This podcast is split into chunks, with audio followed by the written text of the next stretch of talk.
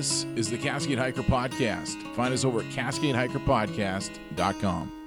I'm a country boy with a soft side. My heart wanders up north to the hillside. And I've never met anyone quite as beautiful as you. I'm your host, Rudy Getzick. I'm here to inspire you to get out on the trail. You putting in two-mile hikes, five-mile hikes? Are you still on the couch? Come on, let's go on a backpacking trip. I'm going to introduce you to some folks that have done that and a whole lot more. All right, next on the Cascade Hiker Podcast, what's your name and where are you from? I'm Candice Burt, and I'm from Leavenworth, Washington. Yeah, it's cool. I, I tell you, I've been I've been checking out your new podcast, uh, Humans of Ultra Running, and I, you talk about like the enchantments all the time and stuff. It's pretty cool. And is that some of your area over there? Yeah, the enchantments, um, world-class trail running or hiking, um, and actually uh, ski mountaineering as well out there. But yeah, that's only thirteen miles from my house, um, so it's just right, right in my backyard. It's amazing. You can walk right by mountain goats. Will just be, you know, walking right next to you and little babies. Um, it's a, it's rough terrain. It's super technical, but it is um, definitely a place that you could come from anywhere in the world and just think it was one of the most amazing places you've ever seen. No, that's great. Yeah, and it sounds like you run through there quite a bit.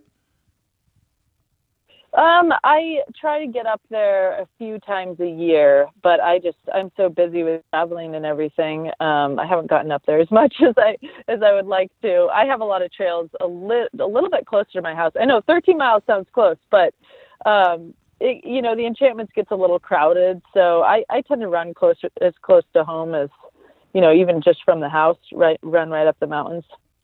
Yeah, that's good. Well, I'm not a runner, uh, but I listen to your podcast. I think it's awesome. Can you kind of talk about what kind of made you want to start your podcast? Well, um, I've been thinking about doing a podcast for probably like at least five years. And, you know, there's always a reason to not start it. So I had just, I bought the equipment and it just, it sat around long enough that it actually became outdated.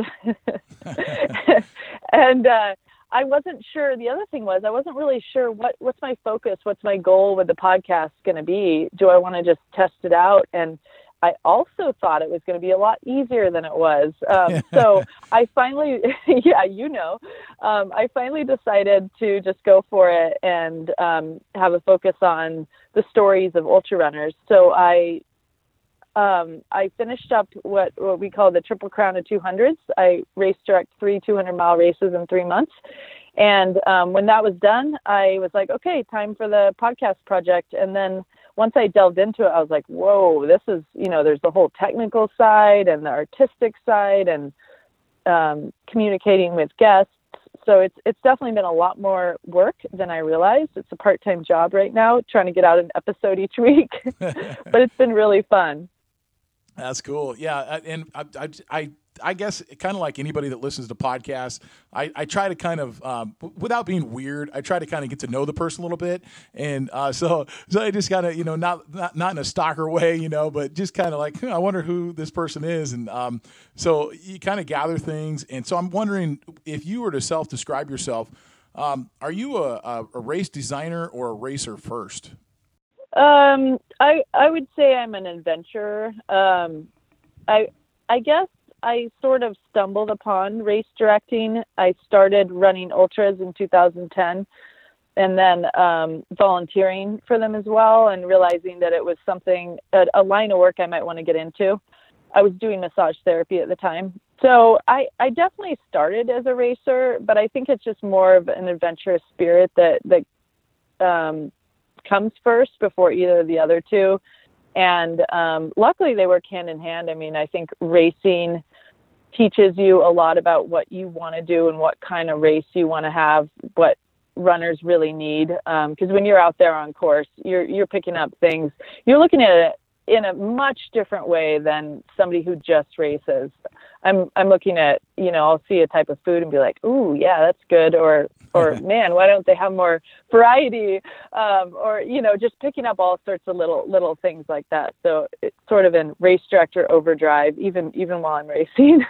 Yeah, well, you know, a couple of the races that you direct, I mean, uh, I don't know every single one of them, but just kind of based on what I've heard, um, are some of the most talked about races uh, around, really. I mean, I, I hear people talk about them on all kinds of different platforms. Uh, can you kind of go over what the, the, the three races are that make up the, the Triple Crown of two hundreds? Yeah, yeah. So, I, you know, I had no idea that, that uh, two hundreds would become this big. Um, and again, it's still a really niche um, sport. It's a, it's more of an adventure race than a, than an ultra, really. Um, but the Triple Crown of two hundred started with the Tahoe two hundred. I created a race that circumnavigates Lake Tahoe on the Tahoe Rim Trail and a few other trails, but it's basically just one massive two hundred five mile loop. So it's really unique, but because before the Tahoe two hundred, there were two hundred mile races, five hundred mile races, you know, these races existed, but nobody had gone out and said, you know, I'm going to create a two hundred miler that's um, just a single loop or a point to point. So they were all like multi-loop kind of, you know, ten, um, ten mile loops, twenty times, like that style. And so, or timed events. And so I just, and I wasn't going for like a two hundred mile thing specifically, but it turned out that the Tahoe two hundred was two hundred miles. So um, when I created that, the first year sold out, and I thought, "Ooh, this might be something." Even though it was it was so much work, like you could you could make more money doing a half marathon and only spend a day directing it. But uh, the two hundreds are four day events, or four or five day events, so nonstop too. We go twenty-four hours a day for four to five days, um, tracking runners, you know, providing food, um, and all that. So once the Tahoe two hundred was created, I thought, well, I'll create another one. So I created the Bigfoot two hundred here in Washington and went out and scouted a bunch of trails I'd never been on. Um, I loved Mount Saint Helens, and I thought, you know, I'll start there and I'll just build a point-to-point two hundred mile race. The Gifford Pinchot National Forest in Washington is amazing. Uh, it's huge. Um, I was able to run the course from Mount Saint Helens, circumnavigating it partially, all the way to Mount Adams, and then um, to Randle, Washington, just a tiny little mountain town. And that race, um, it actually takes old Native American trails that were so overgrown. We actually go out there and do trail work. But the first year of the race was full on bushwhacking, tree hopping. It's better now, um, but it was pretty wild that first year. Yeah. And so we've sort of created some of these, you know, and brought back to life some of these trails. And then um, uh, a couple of years later, I added the Moab two forty. It was supposed to be two hundred miles, but um, single loop course can sometimes end up being a little long. So two hundred thirty-eight miles it is, and that is a single loop um, that starts and finishes in Moab, Utah, goes all the way south to the LaSalle, um, excuse me, um, the Abajo Mountains, and then up through the LaSalle Mountains. So it actually hits up desert, red rock, slick rock, um, and two mountain ranges, all the way up to uh, eleven thousand feet elevation in the LaSalle Mountains. So it's it's just shockingly beautiful. You feel like you're on a whole nother planet. And some people are crazy enough to do all three of these two hundreds in the span of three months. So Bigfoot's in August, and then Tahoe's in September, and then the Moab two forty is in October. And we have usually around thirty-five people um, start the Triple Crown, and about fifty percent of them finish it uh, at the Moab two forty in October. Yeah, and I'd like to I'd like to just kind of cut in there and say, hey, Uh, people need to go check out your most recent podcast. Well, I guess when this comes out, I'm not sure if it will be, but uh, can you name the guy uh, was in his seventies that did that, I believe, two years ago? Yeah, yeah. He he actually finished it when he was sixty-nine. Wow. Um, in two thousand seventeen, and his name is Gene Dykes, and he was on my podcast. Um, the the remarkable thing about him, he just does ultras for fun and started running at fifty-eight years old. He... I actually knew him for, for many years when I, um, before I started race directing, I was leading some tours out in Lake Tahoe for trail runners, and him and his daughter were part of that group. So it was really cool to, for it to come full circle. And he came out and did my, my two hundreds, and he's actually set, um, he's, he's gotten faster marathon times than the world record for seventy years old, which is two hours and fifty-four minutes. I mean, it's just shocking. Like, I don't yeah. even think I could get under three hours for a marathon. I would have to, I'd have to train specifically for it, but that's just a, an amazing marathon time at any age. Um, sub three hours is, is a big goal for, for runners to, to hit. And he, you know, seventy years old, that's just, just incredible. Yeah. Oh, absolutely. And so I mean, it's, it's, it's episodes like that and, and a bunch of your other ones that just uh, really make me want to tell people, you have to listen to that. I've, I've caught some people, uh, yeah. I've got some friends that are just now getting into some longer runs and stuff. I'm like, if you haven't listened to Humans of Ultra Running, you got to get over there right now because it's good. Yeah. Yeah. Thank you. I appreciate that. I can't talk enough about Waymark Gear Company. Seriously. Um, my daughters still have their packs. We gave away a pack on the show, and I recently met Mark down at P C T Days over the summer. And I just want to say, on their website, really easy to find, waymark gear co dot com. Check out their two types of packs. You've got the through, the thirty-eight to forty-two liter packs, and then the light uh, fifty liter packs. So uh, the throughs are two hundred ten dollars where they start. And then the fifty liter uh, packs, uh, the kind of the Cadillac of the frameless packs, they start at two hundred sixty dollars. So go over, check it out. There's all kinds of colors to pick from. Uh, this is just a quick little ad here to uh, you know, support the show. At least go over there and follow him on Instagram, uh, Waymark Gear Company, and tell him the Cascade Hiker Podcast sent you. I hear about a lot of really crazy people in my line of work. I mean, they all, everybody who does these two hundreds, it certainly has got something, some sort of a story. I mean, you don't find out about these or get into them without some, some sort of an adventurous streak or uh, a history of pain, a history of, of suffering. Um, but I mean, certainly some people go into these without that kind of uh, a pain background either. They, they just may uh, be attracted to touring um, two hundred miles worth of terrain in four days. Now we, we do have, since you're a hiker podcast, we do have Um, individuals who have completed the entire two hundred miles just hiking within the time cutoff. Oh, wow. Okay. Yeah. So it isn't just, I mean, it really, the cool thing about it is, sure, you can race it. You could try to do it in forty-eight hours and, and, you know, it has been done, um, these distances running in the mountains that fast. Um, however, let's say the Tahoe two hundred, you have one hundred hours. So that's, you know, fifty miles a day. So it's, it's definitely not just a walk in the park, but um, for somebody who runs ultras or, you know, is a really prolific hiker or really wants to push themselves, fifty miles in a day isn't too crazy. to, to me anyway. Yeah, no, it, and it's not. I mean, I just, uh, I just recently uh, interviewed Heather Anderson, and Nish, I'm not sure if you know who she is. And um, she, you know, she set the uh, P C T record for unsupported Uh, all two thousand six hundred fifty miles, and you know she was pulling fifty mile days and forty-five mile days, and yeah, I mean it's back to back to back to back. So yeah, it's definitely uh, you know she wasn't running necessarily. So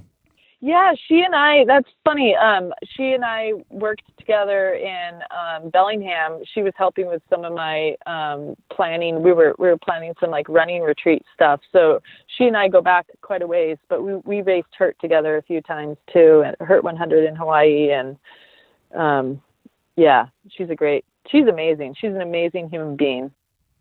Well, speaking of Hurt, um, didn't you just run that like just a few days ago? Um, actually it was a week ago now, um, okay. Just over a week ago.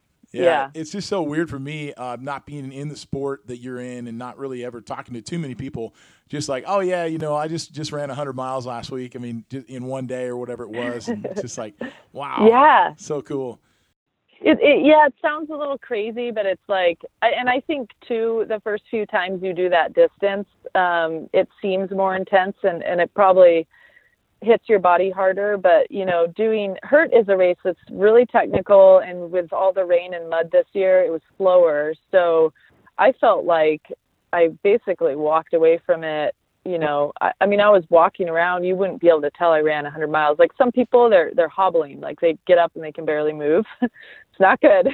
and uh, I was just walking. I was just walking around. So I I trained properly. That's the first part, and then the second part is, the intensity of the race um, was a little lower than it would have been if it had been dry. So you just have to be careful out there um, to some degree. We're running through the night, so it's um, muddy, roots, rocks. You know, you're climbing up ledges. It's uh, I made the choice through it, that night of the race to scale it back a little and have my performance suffer rather than injure myself, because I have um, a two hundred miler I'm running in Australia in February, and then I'm going to do the Arizona Trail in April for a, I'm going to try to get a, a F K T, which would be doing eight hundred miles in less than two weeks. So we'll see. Yeah, well, that's right up uh, the hikers in the hikers realm, because yeah, I mean th- those uh, F K Ts on those bigger trails, that's a, those are uh, those are a big deal. And, and anytime you're you're you're more than a week or, or anything like that, I mean that's yeah, you're you're really doing it, right? I mean, but can you can you kind of talk about that? The record is fifteen days, twenty-two hours, and I think like thirty-nine minutes, something like that. It's a little exact. um, so I, you know, it's. It's doable. It's pretty doable for me to go for the overall record. Um, I think what's hard is you're right on that cusp of like, if it was a little shorter, um, you could push higher mileage for, you know, more easily. Um, but at that two week mark, it's like you, you sort of hit the, you know, it's almost like P C T style hiking. So it's like, how much can you do in a day for, you know, fourteen days? I mean, it's, I think though, for me, I'm going to, um, try to get some mileage in the a little extra in the first few days, and um, and then just get over fifty mile days after that. But we'll we'll see um, we'll see. It, I've never done anything that long, so that's part of what attracts me to it. I'm curious to see where my body and my brain go, where where my spirit and my soul goes, and try to find peace within that uh, pushing. And I have an, an amazing crew, so I'm going to do it supported, which won't actually be that supported. You know, there'll be um, a few, there'll be spots where I'll get resupply and maybe a little bit of pacing, but I, you know, you only, you only have a few people crewing you over eight hundred miles. It's like, they'd be lucky to meet you once or twice a day. Oh man. So we'll see. Yeah, we'll see. I'll probably still have to carry a fair amount of stuff. Well, and, and you have you have some fastest known times, right? Because, I mean, I've just listened to your episode about the Wonderland Trail, in, in, in, for example. That's right. Um, yeah, so I, I've gotten the solo unsupported, oh, I should just call it um, the unsupported record on the Wonderland Trail. That's ninety-five miles around that circumnavigates Mount Rainier. Um, I did it in two thousand twelve to set the women's record, and then that got beaten in two thousand seventeen. So I... Once it once it got beaten, I was like, hmm, maybe I should go back, because there was a lot of things that happened on that first run that I lost time. I'd never been on the trail, and I just went out to do the time. So I thought, well, let's see what's possible. So I went out and um, and then got it again um, in August of two thousand eighteen. So it to me, it's a it's like it's quite the spiritual kind of journey out there. I do it. I like to do it solo, and then find out where my head goes. I mean, you learn about your fears. You, you go through every possible emotion. It's um, an amazing experience to do it like that. Yeah. And that's such a cool area too. I've actually never done the trail, but just, you know, thinking about that and, yeah. and man, we're, what better place to be, you know? It is one of the most beautiful places in the world. Yeah. Uh, what about, uh, I guess I kind of wanted to ask a question in relation to hiking. Um, I brought up a niche. Um, I'm, I'm trying to think of some other people in the hiking world, uh, like uh, Liz Thomas Snorkel or Jennifer Farr Davis. Um, these people have have kind of through their careers uh, set some fastest known times, and but aren't necessarily known as runners. I, I mean, I guess the niche kind of was, um, but uh, there there's some relation though, isn't there? Yeah, to like fastest known times and, and running. Is that? Yeah, yeah, just like hikers that, that, that are doing these and, and, and runners that are doing these and. That kind of thing. Yeah, I mean, I think um, the more you can run, the faster your your fastest known time will be. So it does attract, especially the shorter distances, attract um, you know more shorter distance, faster runners of that type. Whereas if you look at you know P C T records, um, that that really attracts a certain kind of endurance athlete that um, I think we we just see a lot more hiker style.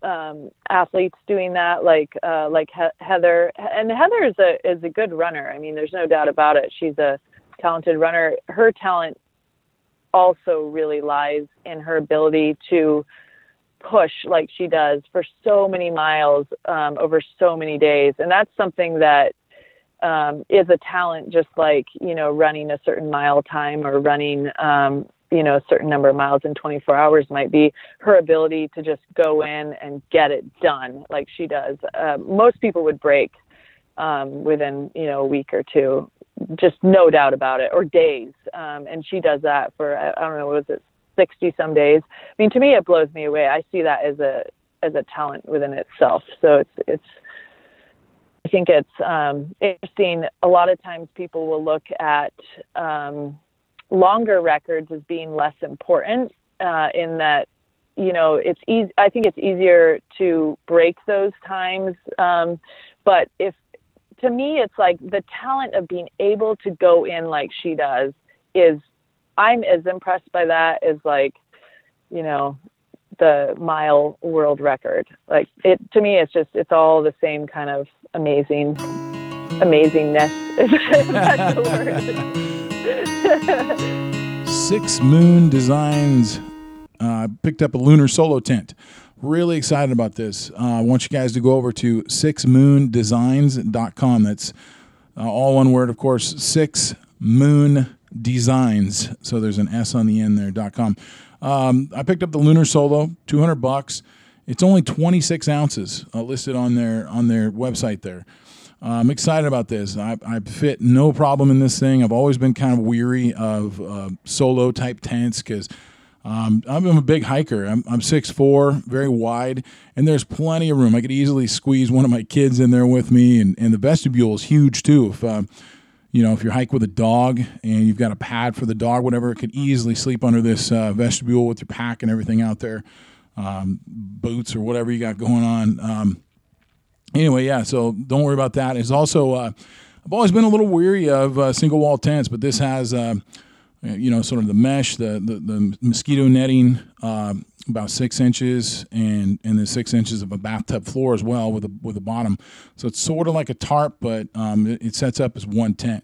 Anyway, go over there. There's plenty of videos and stuff on the website, six moon designs dot com. Well, one thing that we talk about is, uh, you know, we're, we're sitting here talking about this, and, and everybody I just mentioned was female, and you're, you know, you're female going after the Arizona uh, record, and, and you, you know, you talk about uh, somebody like Courtney Duwalter, um, you know, people doing things in, in an amazing time. It just seems like almost women have an edge sometimes on these longer distances. Do you see that? That's a, that's a great question, because if you look um, scientifically, you know, or scientific data, or you talk to, um, you know, people who, who have more knowledge of the human body, doctors and stuff, um, they'll, or physiology majors, um, they'll just say that men have an advantage at every distance. It's just that Um, more comes into play, I think, in terms of uh, w- when you start adding time uh, and miles onto it. It's like so many other things can come into play. So somebody, even if a man is, is faster at that distance, if he doesn't fuel correctly, um, that leaves, you know, a gap where a woman could come in who fueled correctly and maybe didn't have, you know, the same level of physiology. Um, and I don't know enough about um human physiology. I'm, you know, not being a doctor or anything, but just, just sort of talking about it offhand like we are. Um, I would say that it might be that women are good planners um, and tend to hold back a little more. So on, on the endurance side, that always pays off. Um, it, you know, the people who go, the, sort of the testosterone kick of like going out hard and, um, you know, that'll kill you on, on these endurance sports. So that's my, that's my thought. I mean, I think if, if women nail the mental side and the strategy side, then men better watch out. Yeah. Nice. Yeah. I like that. I like that. Yeah, that's good. Well, you know, I, I, I, I tend to ask questions sort of kind of around that because, you know, I have uh, my six-year-old and, and ten-year-old daughters uh, are my, my, my two kids. And I, I just, I, I feel like sometimes there's not a place in the world for men to um, kind of talk about female athletes. I, I don't know, without kind of sounding pompous sometimes, or maybe maybe that's yeah. the wrong word, but uh, so I always try to ask women to maybe answer that kind of stuff for me, and then one day I'm going to have this long list of positive things to tell my daughters, you know, that uh, that other women have said. So yeah, there's there's some interesting um, essays out there. Claire Gallagher penned a piece about um, men and women's races should be kept separate um, and should be applauded equally um, because we do have different physiology. And so I think, I think that respecting that, you know, um, it is good, but I also wouldn't want women to limit themselves mentally thinking, oh, well, this, this man is bigger and stronger and, and then therefore um, perform less. So I think um, because not all men are bigger and stronger, right? There are women who are stronger than certain men. Um, but I think if you're just, if you're talking about record wise, you know, looking at like very top level performance of, of what's possible, um, then men are going to have an advantage um, on the physical side. But again, um, and I, did, I don't know that women have an advantage over men on the mental side necessarily. I just think that, it, you know, plan, if they, like I said, if they strategize correctly, then th- they might. Yeah, that makes sense. Yeah, yeah. Uh, do you or have you had any fears Um, when it comes to maybe being out in the wilderness alone or, or you know, on your solo uh, attempts on on Rainier, that kind of thing? Uh, I always like to kind of dive in and find out what, what people had to overcome. Yeah, I struggle a lot with fears. Just I, I think most of us humans do. Um, there, there's a lot of fears in being in nature, um, because we do sort of grow up in these societies, or if you grow up in a city, although I grew up in the country and I played outside a lot, so I have that going for me, but there's still that fear of the dark and, you know, what's out there, what's lurking. Um, and so definitely when I did the Wonderland Trail, I just had these, this huge dread, um, of the night. I knew it was going to come. It always does. And I just thought, oh, what's going to happen this time? The, a lot of animals come out at night and, you know, mountain lions hunt at dusk and dawn and, and possibly through the night. I've, and I've seen them. The first time I went for the record, I saw two mountain lions out there. Probably one of the most frightening things I've experienced. And at the same hand, I may not have been in danger, but you see a predator like that, and it, it strikes fear in your heart. You just, because I had no way to, there was no way to protect myself if it had come after me. So I went out there, and I didn't have a weapon this time either, but um, I just went out there going, you know, once I start this route and, and I get, you know, fifty, sixty, seventy miles out and it's nighttime, it's not like I can go back. So, you know, I have to keep going. So I just put myself in a, circumstances I knew it was actually safe. So that's the thing we have to remind ourselves, is that even though we have these fears, it doesn't mean it's not safe. You have to analyze the situation and determine whether it's safe. I mean, that's a smart thing to do. I have kids, so it's like, I don't want to just put myself in danger's way. But analyzing the situation, my fears were greater than the actual risk. Um, there's always a risk. So I I just accepted that and forced myself to, to deal with it. And this time I was lucky I didn't see any mountain lions. I, I heard stuff out there, but, um, you know, you just keep, keep going, and that's all you can do. Then eventually you're done. Good, good. Uh, well, I know with all these races, and I, I'm looking at your list of races, uh, you know, it seems like you're anywhere from, you know, a couple to, to five times a year. Um, is there, is it true that there's um, uh, a volunteer aspect to it? Uh, you have to put in a certain amount of time in order to do these races? It depends on, on the race. Um, different races will sometimes require volunteer work or trail work. Um, so my races, uh, the two hundreds require eight hours of trail work. And you, if you're doing all three two hundreds, you still only need to do eight hours. You don't need to do, you know, twenty-four hours. Um, so it's only eight hours. Um, but it, I think it teaches us that the trails aren't just here, you know, for us to use. They they have to be maintained by somebody, and um, I'd like to see more trail runners getting out. You, you know, there's a lot of hikers and bicyclists and horseback riders who organize trail work, and and definitely a lot more trail runners getting out there. And I I learned to do trail work from that, it being a requirement for a race that I wanted to do, and so I think it's a really good way. People get upset about it sometimes, but you know, it's like eight hours out of a year is not that much time to get back to the trails. Yeah, I really like that you guys do that. At least some of the some of the races. That's I think it's so good. I do a lot of work with the Pacific Crest Trail Association, and you know we're always out there. You know, I mean I only do so much, but yeah, it's like hey, we're, we have availability. I know with W T A in Washington, it's pretty easy as well. So yeah, that's good. I'm, I'm glad that uh, that you guys do that. Well, I just I, I kind of want to just uh, you know not take up too much of your time, and I, I want to point people in the right directions as far as following you. I follow you on Instagram. I uh, love your posts. They're very inspiring. And it also just, it, it, if people followed you and they, like a lot of times people want to ask, well, what are your routines? What do you, what do you do? And it's like, well, follow you on Instagram. You're going to learn all of that, right? Yeah. Yeah.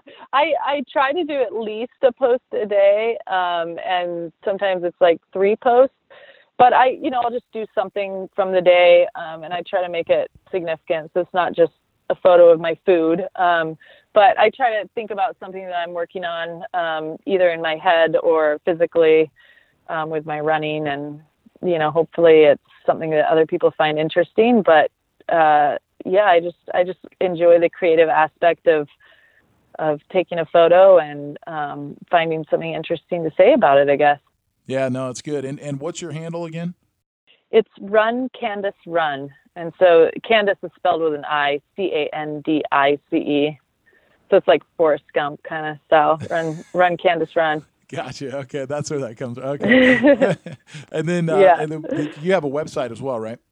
Yeah, my um, adventure website is called wild defined dot com. And that's where you can read about race reports or poetry, more creative aspects. And then for actually looking at the events I organize, Uh, my business is called Destination Trail, and the website for that is destination trail run dot com.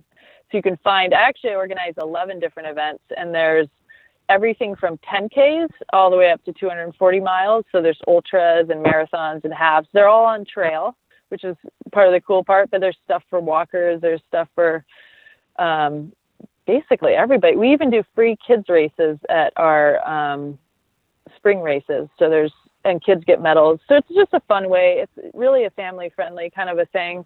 Um, it's all about getting the younger generation involved in the outdoors and, um, you know, not making it a burden on, on parents, you know, an extra expense. Oh, that's so good. That's great. Um, I, I really like that you do that. I didn't know that that, that was the case. So yeah, that's, that's awesome. I, that's everything I try to do is, is just encourage people to get kids out outside. So that's awesome.